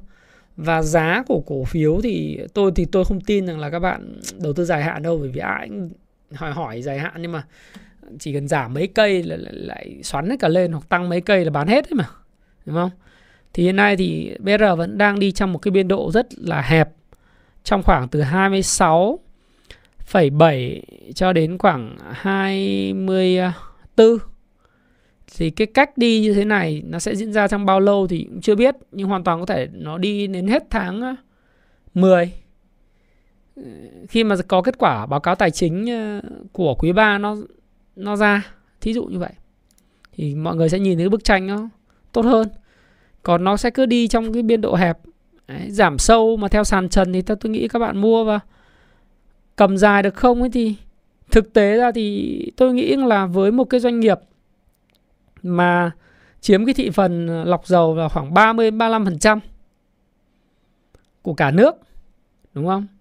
Chỉ số tài chính rất là đẹp thì nếu mà rẻ quá thì chắc chắn là bạn mua là bạn sẽ có lợi nhuận. Đấy. Hiện nay vốn hóa của nó chỉ có khoảng độ tầm 3 tỷ rưỡi đô. À, 75 nghìn à, không không đến à, hơn 3 tỷ đô nhưng không chưa được 3 tỷ rưỡi, 75.900 tỷ. Tức là nó vào đâu vào khoảng tầm à, 75 chia cho 24 đi. Ừ. Hơn 3 tỷ đô. Mà để xây dựng một cái công ty mà nhà máy lọc dầu mà có 26.100 tỷ tiền mặt. Đấy. Bạn trừ đi thì bây giờ nếu mà chúng ta mua theo phương pháp net net của Warren Buffett thì bạn phải bỏ ra 2 tỷ đô bạn mua một nhà máy như BR rất khó sắp tới nó nâng lên chuẩn à, Euro 5 đúng không? Thì ờ, cái đó nâng cấp mở rộng nhà máy Dung Quất thì thấy sáng nay là uh, thủ tướng có họp với lại lãnh đạo của PVN thì trong đó có đề cập đến câu chuyện về nâng cấp mở rộng cái nhà máy Dung Quất và một số các dự án khác của bên PVN ấy. Thì tôi nghĩ là cái câu chuyện đây là nó là dự báo về giá thì đến thời điểm này nó sideways chả dự báo được cái gì cả. Đấy. Còn triển vọng về FA trong quý 3 bảo có lợi nhuận của nó cao như quý 2 thì chắc chắn là không rồi đấy. Còn câu chuyện là lợi nhuận của nó so với lại quý 3 cùng kỳ nó có tăng hay không thì nó còn depends phụ thuộc vào cái cách mà kế toán họ báo cáo nữa cơ. Đấy, có, họ, tất nhiên họ đã chọn là à, uh, LIFO hoặc là FIFO thì họ đã chọn rồi chứ không phải đợi đến mình. Thế nhưng mà đây là một con số là một bất định nhất là đối với lại cái câu chuyện giá dầu nó biến động như hiện tại nhưng tôi thì tôi nghĩ rằng là với cái giá dầu trên 85 đô một thùng như uh, trong dài hạn thì lợi nhuận của các nhà máy lọc dầu vẫn là rất là tốt. Có thể nó sẽ không đạt được cái đỉnh lợi nhuận của 2022 nhưng nó vẫn là một cái công ty ăn nên làm ra và có rất nhiều tiền. Quan trọng nhất uh, bạn mua trong khung thời gian bao nhiêu, bao lâu và thực sự bạn có phải là nhà đầu tư dài hạn hay không. Uh, đúng không ạ? Bạn bạn có phải nhà đầu tư dài hạn hay không hay là bạn lại là thích ờ, theo kiểu uh, mua hôm nay bán ngày mai? Đấy là cái điều mà tôi uh, uh, rất là mong muốn để chia sẻ với bạn. Ừ. có một bạn hỏi tôi cái câu hơi cắt cớ một chút là hỏi thật thái một câu là sao suy luận giỏi như vậy mà không đi đầu tư cứ thích livestream với bán sách làm gì? Mong câu trả lời thực sự. Câu này bình thường tôi cũng chả bao giờ trả lời. Nhưng mà tôi thì tôi nghĩ là tôi cũng đầu tư thực sự ấy chứ. Còn livestream thì trên thế giới này có rất nhiều những người giỏi vẫn đi dạy học. Ví dụ như là sư phụ của Warren Buffett đấy, đúng không? Ông cũng vẫn dạy học vẫn đầu tư. Benjamin Graham à, và vẫn kiếm được tiền. Mark Minervini vẫn dạy học vẫn kiếm được tiền và vẫn thực sự đầu tư. Vẫn là à, world champion à, của Mỹ. Vẫn viết sách bởi vì đó là cái đam mê lao động đúng không ạ? Chứ người ta người ta có rất nhiều thứ người ta có thể cống hiến cho xã hội. Còn nếu như mà tư duy của một số người là tôi giỏi, tôi cứ im im, tôi giấu một mình, cũng được. Chả sao cả. Nếu mà không có những người giống như tôi thì sẽ không có, xin lỗi các bạn, sẽ không có những cuốn sách bằng tiếng việt mà có thể là các bạn sẽ phải mất rất nhiều thời gian hoặc là đợi một người nào đấy giống tôi để mang về cho các bạn. Đấy. thì tôi cũng không có phản đối cái câu chuyện đó và tôi cũng chia sẻ với bạn một câu là ở trường à, đại học của tôi trường đại học kinh tế quốc dân ấy thì tôi có một thầy bây giờ là trưởng khoa uh, kinh doanh quốc tế à, tôi nghĩ thầy là trưởng khoa rồi. Thời điểm năm 2002 tôi học thầy đã là một chủ doanh nghiệp vẫn đi dạy và rất giàu có. Thời điểm đấy là con tôi nhớ con race con con con race của tôi ta đời mới con race đời mới 2002 ấy, là giá của nó đã lên tới là 700 triệu thầy là giáo viên duy nhất đi con race, đi dạy. Lương của thầy là 120.000 một buổi dạy. Thầy vẫn đi dạy, vẫn tiếp xúc với học sinh, vẫn chấm điểm luận văn, đào tạo thạc sĩ, vẫn nghiên cứu khoa học, vẫn có là chủ doanh nghiệp. Đấy. đâu ai nói là giáo sư thì không được quyền kinh doanh và chỉ có kinh doanh không đúng không? Thế thì cái câu chuyện là không đúng, không sai, đó là sự lựa chọn của mỗi người mà nếu bạn giỏi, bạn im im, bạn đầu tư, bạn không dạy ai cũng được. Và nếu bạn giỏi, bạn muốn dạy người khác, bạn chỉ cho người khác, thì cũng ok. Ừ, đó là sự lựa chọn của bạn. Tôi hay chia sẻ trong cuốn thiết kế cuộc đời thịnh vượng ấy, đó là cả cuộc đời này thì chúng ta đi tìm kiếm một thứ, đó là hạnh phúc. Điều gì làm cho bạn hạnh phúc thì bạn làm. Nếu bạn nếu bạn hỏi như thế thì tại, bỏ tại sao? Những anh uh, vận động viên như Kipchoge của Kenya ấy, anh uh, cứ im im anh chạy đi tại sao anh phải anh phải truyền cảm hứng cho nhiều người chạy bộ khác trên toàn thế giới và đào tạo những người khác đến cái vùng Kenya chạy cùng với anh ấy. Sao anh không giấu bài, giấu những cái bài tempo, long run, những cái bài interval của anh anh show ra làm gì? À, thì các bạn cũng cũng cứ thêm một cái tham khảo. Edward Top vẫn dạy ở bang New, New Mexico mà vẫn quản lý những quỹ đầu tư mấy chục tỷ đô. Thực ra thì mình vẫn cứ phải trả lời, nó không phải vô nghĩa đâu bởi vì rất nhiều người có thắc mắc. Còn một cái câu hỏi nữa mà tôi thấy cũng rất vui mà tôi cũng muốn chia sẻ với bạn. À, cái này câu này cũng là cái mà mình chia sẻ. Vì mình tin rằng là những người mà gặp nhau ở trên cái livestream này lắng nghe mình một tiếng rưỡi và xem rất nhiều video của mình thì họ có quyền thắc mắc và mình nghĩ rằng là họ cũng có quyền để được trả lời và mình cũng rất là muốn open với tất cả. Đấy, thì nó rất là thật thôi. Đó là câu hỏi là uh, đi học thì chắc chắn là phải thành công phải không? Hoặc là mua cái công cụ mua cái phần mềm chắc chắn là phải kiếm được tiền phải không? À, vân vân. Có kiếm được tiền không? Thì cũng chia sẻ với bạn như sau.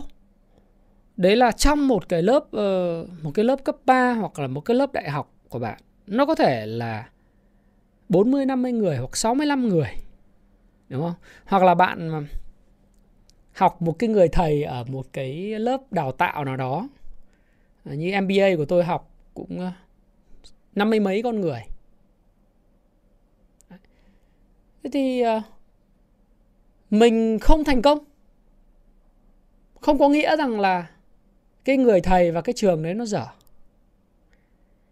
cái tỷ lệ cái xác suất theo cái quy tắc 80 20 ấy, là chỉ có 20% students học sinh ra trường kể cả là bác sĩ, luật sư hay là nhà kinh tế, thậm chí bạn học Stanford hay là học những trường mà elite ở bên bên bên Mỹ như là George Washington uh, hay là học về uh, đấy là học về luật đi rồi bạn học ở những cái trường như Wharton uh, Wharton uh, thì bạn sẽ thấy là không phải ai học những trường đấy ra đều thành công. Có những người đi làm thuê cả đời không bao giờ làm chủ doanh nghiệp được. Có những người rất thành công và có những người thậm chí không học cái gì cũng có thể làm chủ doanh nghiệp dạng danh. Giống như là những ông như là là Steve Jobs, à, drop out of school, Bill Gates ví dụ vậy. Thì không nghĩa là cái trường đấy dở. Bạn học cả đó uh, mà bạn không thành công không có nghĩa là người thầy của bạn dở. Và cái trường nó dở. Trong ngoài nỗ lực của bạn không có đủ cũng cùng một cái lớp mà có 65 người sinh viên thì có người thành công đấy thôi, đúng không? Vậy thì vấn đề là còn lại là gì? Tiên trách kỷ, hậu trách nhân. Và nó còn phải một người thành công, nó nó phụ thuộc vào hoàn cảnh, phụ thuộc vào may mắn ờ, cái gan làm giàu, vân vân. Nhiều thứ lắm. Nhưng những người thất bại thì đều có chung một cái mẫu số giống nhau. Đấy là đổ tại bởi. Tại và hay đổ tại người khác không bao giờ tại mình hết. Những người thành công thì có thể có rất nhiều công thức khác nhau và bạn không bao giờ sao chép được công thức thành công người khác. Khó. Nhưng mà thất bại thì chắc chắn là có chung một cái cái công thức. Đấy là không bao giờ làm chịu trách nhiệm về cái cái công việc của mình, cái cuộc đời của mình, cái hiện trạng của mình. Mình nghèo, mình kém. Nhưng mà bao giờ cũng có một cái câu là gì? Tại người khác, tại trường lớp, tại thầy cô giáo, tại bố mẹ, tại xã hội, tại chế độ, tại chính phủ, tại bởi này kia, tại tôi không sinh ra ở mỹ, tại tôi không sinh ra ở châu âu, tôi sinh ra ở việt nam, tôi sinh ra ở đây đây, nó mới thế, không. Do bạn hết. Đa phần những người thất bại đều đổ lỗi. Còn những người thành công là ngay từ trong máu của họ.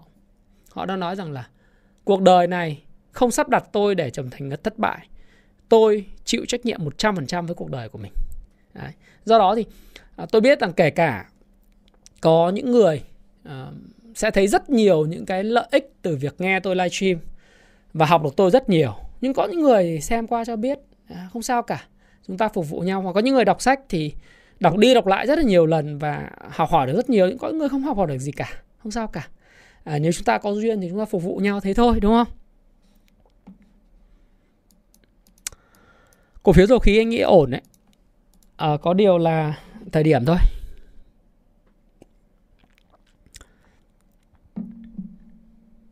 Ngành thủy sản thì sẽ gặp khó khăn chút đỉnh về xuất khẩu trong ờ, cuối năm trừ những cái công ty mà tôi không có nghiên cứu kỹ lắm nhưng mà công ty nào mà có cái hợp đồng dài hạn thì xuất khẩu thì sẽ ok.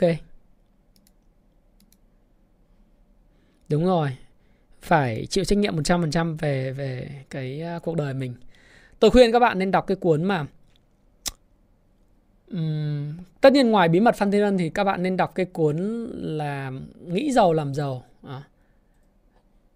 Think Rich and Grow Rich à.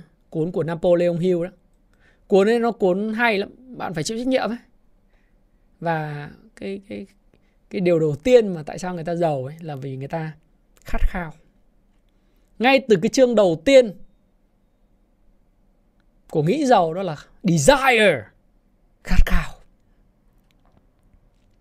Bạn làm cái gì mà bạn phải có khát khao cơ? Bạn dạy học cũng được. Bạn phải trở thành số 1 trong cái lĩnh vực mà bạn làm. Bạn đầu tư cũng được. Bạn kinh doanh cũng được. Bán phở, bán bún, bán cà phê cũng được. Phải trở thành số 1 trong lĩnh vực mình chọn tôi thì tôi không có tự kiêu, nhưng tôi nghĩ rằng là việc trở thành số 1 hoặc số 2 trong lĩnh vực tôi chọn là rất quan trọng. Tôi làm kênh về tài chính, tôi nghĩ rằng là không số 1 thì cũng số 2 số 3 ở tại thị trường Việt Nam, tại thời điểm hiện tại. Tôi làm về sách, về đầu tư, tôi không làm lan man. Sách về đầu tư, sách phát triển bản thân và sách kinh doanh, thì tôi tự tin rằng tôi cũng là trong top 3 của Việt Nam tại thời điểm hiện tại.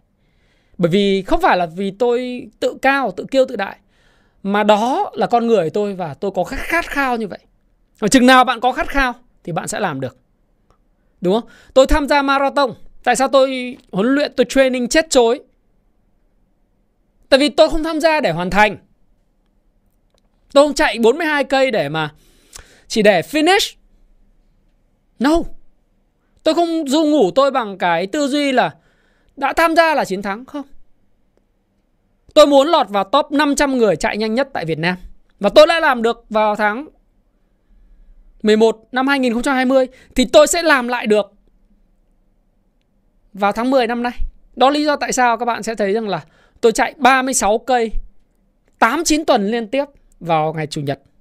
Không ai ép tôi cả. Tôi không cần vênh mặt sĩ diện với lại bạn bè hay là anh em, không. Bởi vì đấy là khát khao và đấy là tiêu chuẩn con người thôi. Tham gia là phải làm một cái điều gì đó mà mình thấy tự hào về bản thân mình bởi vì mình có khát khao. Chứ không phải là mình tham gia cho vui. Nếu bạn tham gia đầu tư, bạn tham gia đầu tư là để kiếm tiền, để nuôi gia đình mình, để nhân tài sản của mình. Không phải đi cướp nhà người khác, nhưng mình tham gia là để mình học hỏi và mình có thể là phát triển được cái tài sản nhỏ nhoi của mình thành nhiều nhiều lần trong vòng 10 năm, 20 năm. Tôi tham gia thị trường 17 năm. Có thể tôi không có giỏi bằng rất nhiều anh chị trên thị trường. Những đại gia sống ở biệt thự, nhà lầu, những cái chủ tịch, những cái công ty chứng khoán lớn không. Tôi có thể không bằng họ và chắc chắn không bằng họ. Nhưng chắc chắn tôi có cái khát khao của tôi. Và nếu bạn làm cái điều gì bạn có khát khao thì bạn sẽ thành công.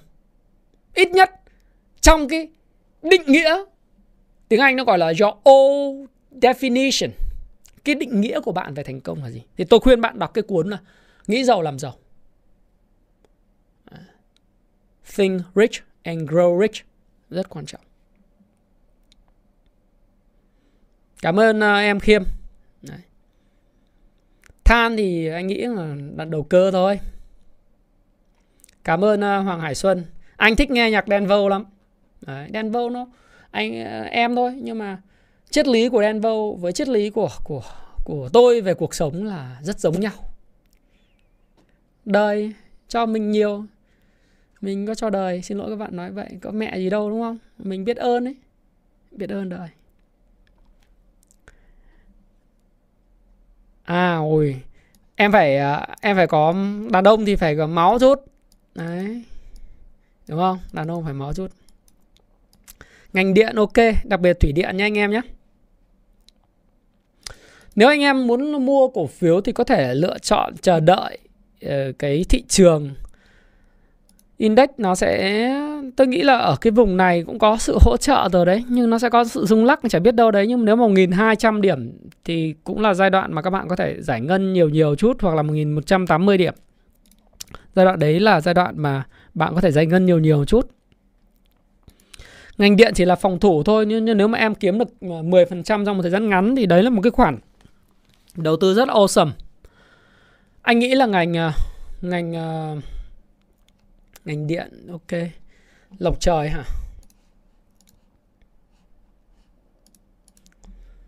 LTG nó đi ngang phè phè cũng có nhiều cái sự quan tâm ở đây có nhiều sự quan tâm ở đây đối với lộc trời chứ.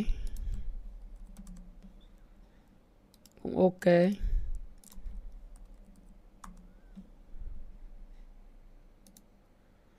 Nhưng mà thực ra là cũng ờ, đến lộc trời thì nó cũng đang trong cái khu vực dẫn dắt nhưng mà nó cứ đi ngang phè phè thì thì cũng phải chờ đợi, phải chờ đợi. Đấy. nó tạo cái nền, siết nền tốt đấy. Con này upcom. Pao thì thực ra triển vọng của nó thì cũng không có nhiều trong ngắn hạn nhưng mà trong dài hạn thì Pao đang được đang được đầu tư khá là nhiều phải không?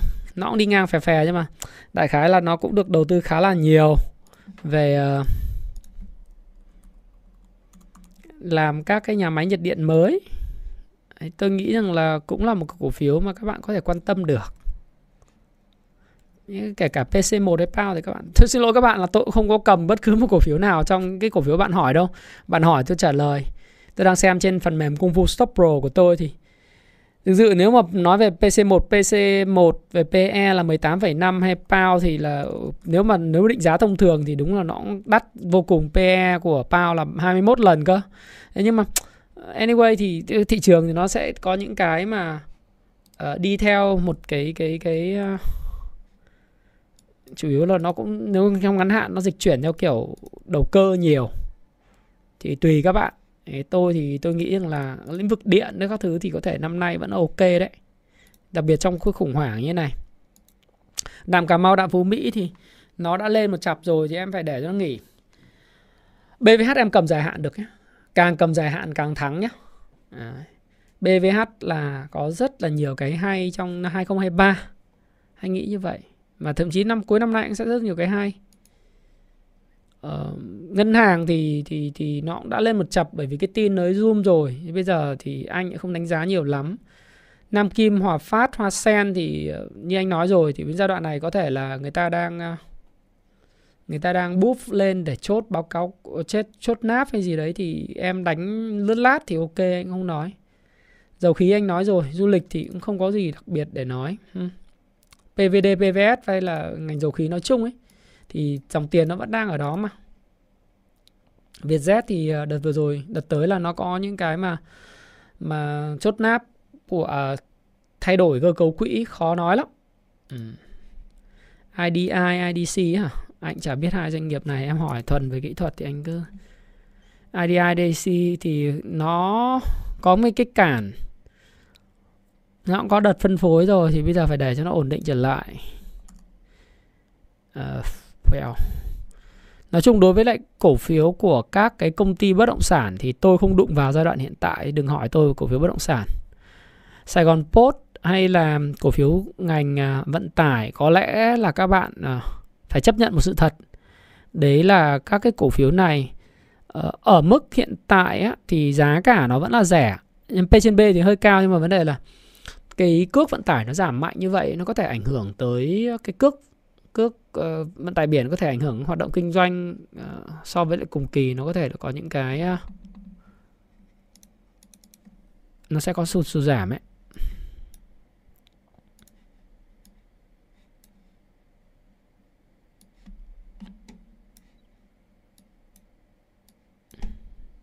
Đấy, nó có thể sụt giảm.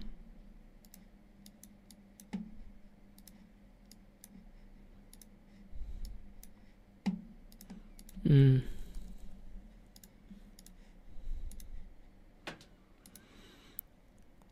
À, ta TR tốt đấy. À, nhưng mà nó cứ đi ngang phè phè đấy. Đúng không? Công nghệ cao Trung An hả? Tốt mà.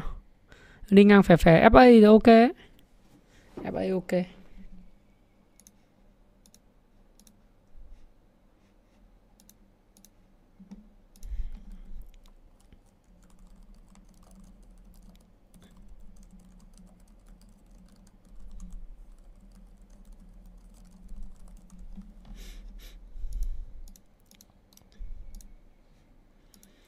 Ngân hàng ờ, ngân hàng và chứng khoán theo tôi nó bắt đầu nó hết sóng rồi.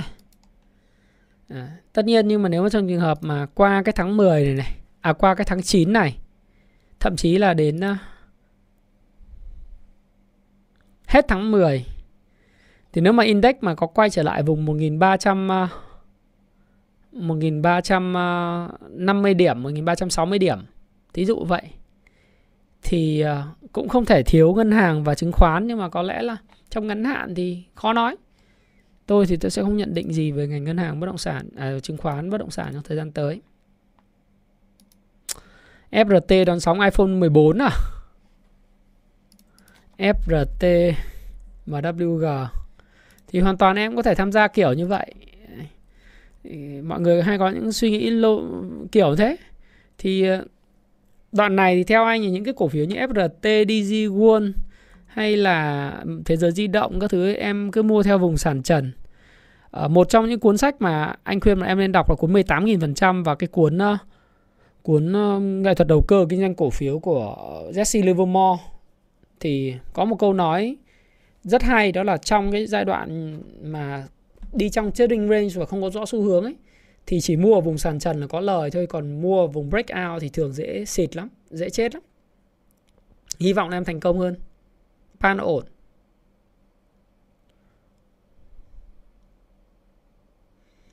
Vĩnh Hoàn Vĩnh Hoàn thì uh, thực sự là ban lãnh đạo và cũng bán uh, khá là nhiều đúng không? Cổ phiếu quỹ cũng bán hết rồi thì bây giờ thì cũng không biết là cái động lực nào để cổ phiếu nó tăng nữa.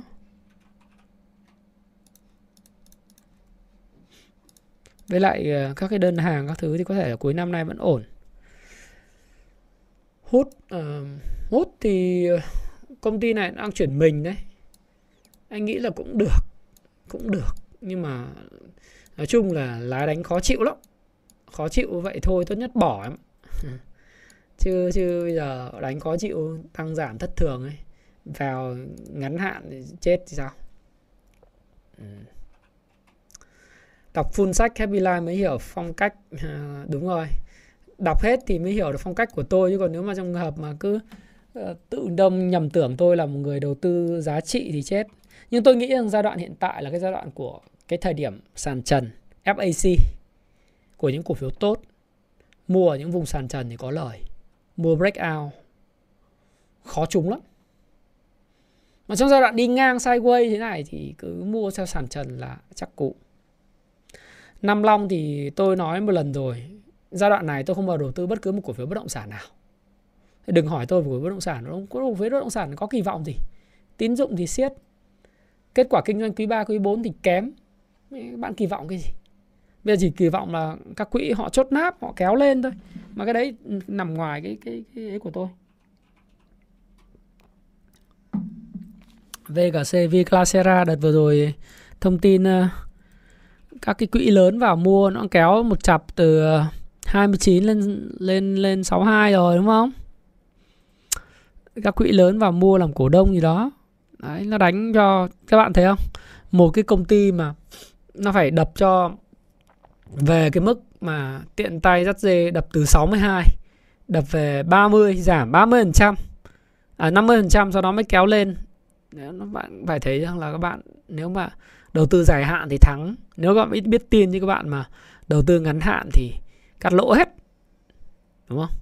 Túm lại là đối với lại cái việc mà thị trường thời gian tới theo tôi các bạn phải có một cái quay trở lại cái câu chuyện chúng ta nói. Bây giờ trả lời từng cái cổ phiếu một thì sẽ khó cho các bạn. Nhưng tôi tin rằng là uh, có mấy cái điều rút ra như thế này. Trong tuần tới thì mua bán rất thất thường đồng ý rồi.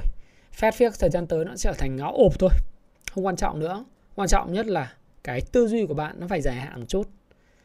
Kỳ vọng của bạn năm nay nếu bạn lỗ nhẹ uh, hoặc là không có kiếm được tiền hoặc lời bạn đã rất thành công rồi. Đấy là điều đầu quan trọng. Và tiếp theo nữa là bạn mua một cái cổ phiếu trong một cái thời gian tới là bạn nên uh, nhìn nhận nó trong dài hạn khoảng tầm một cái khung thời gian khoảng tầm 8 tháng cho đến 12 tháng.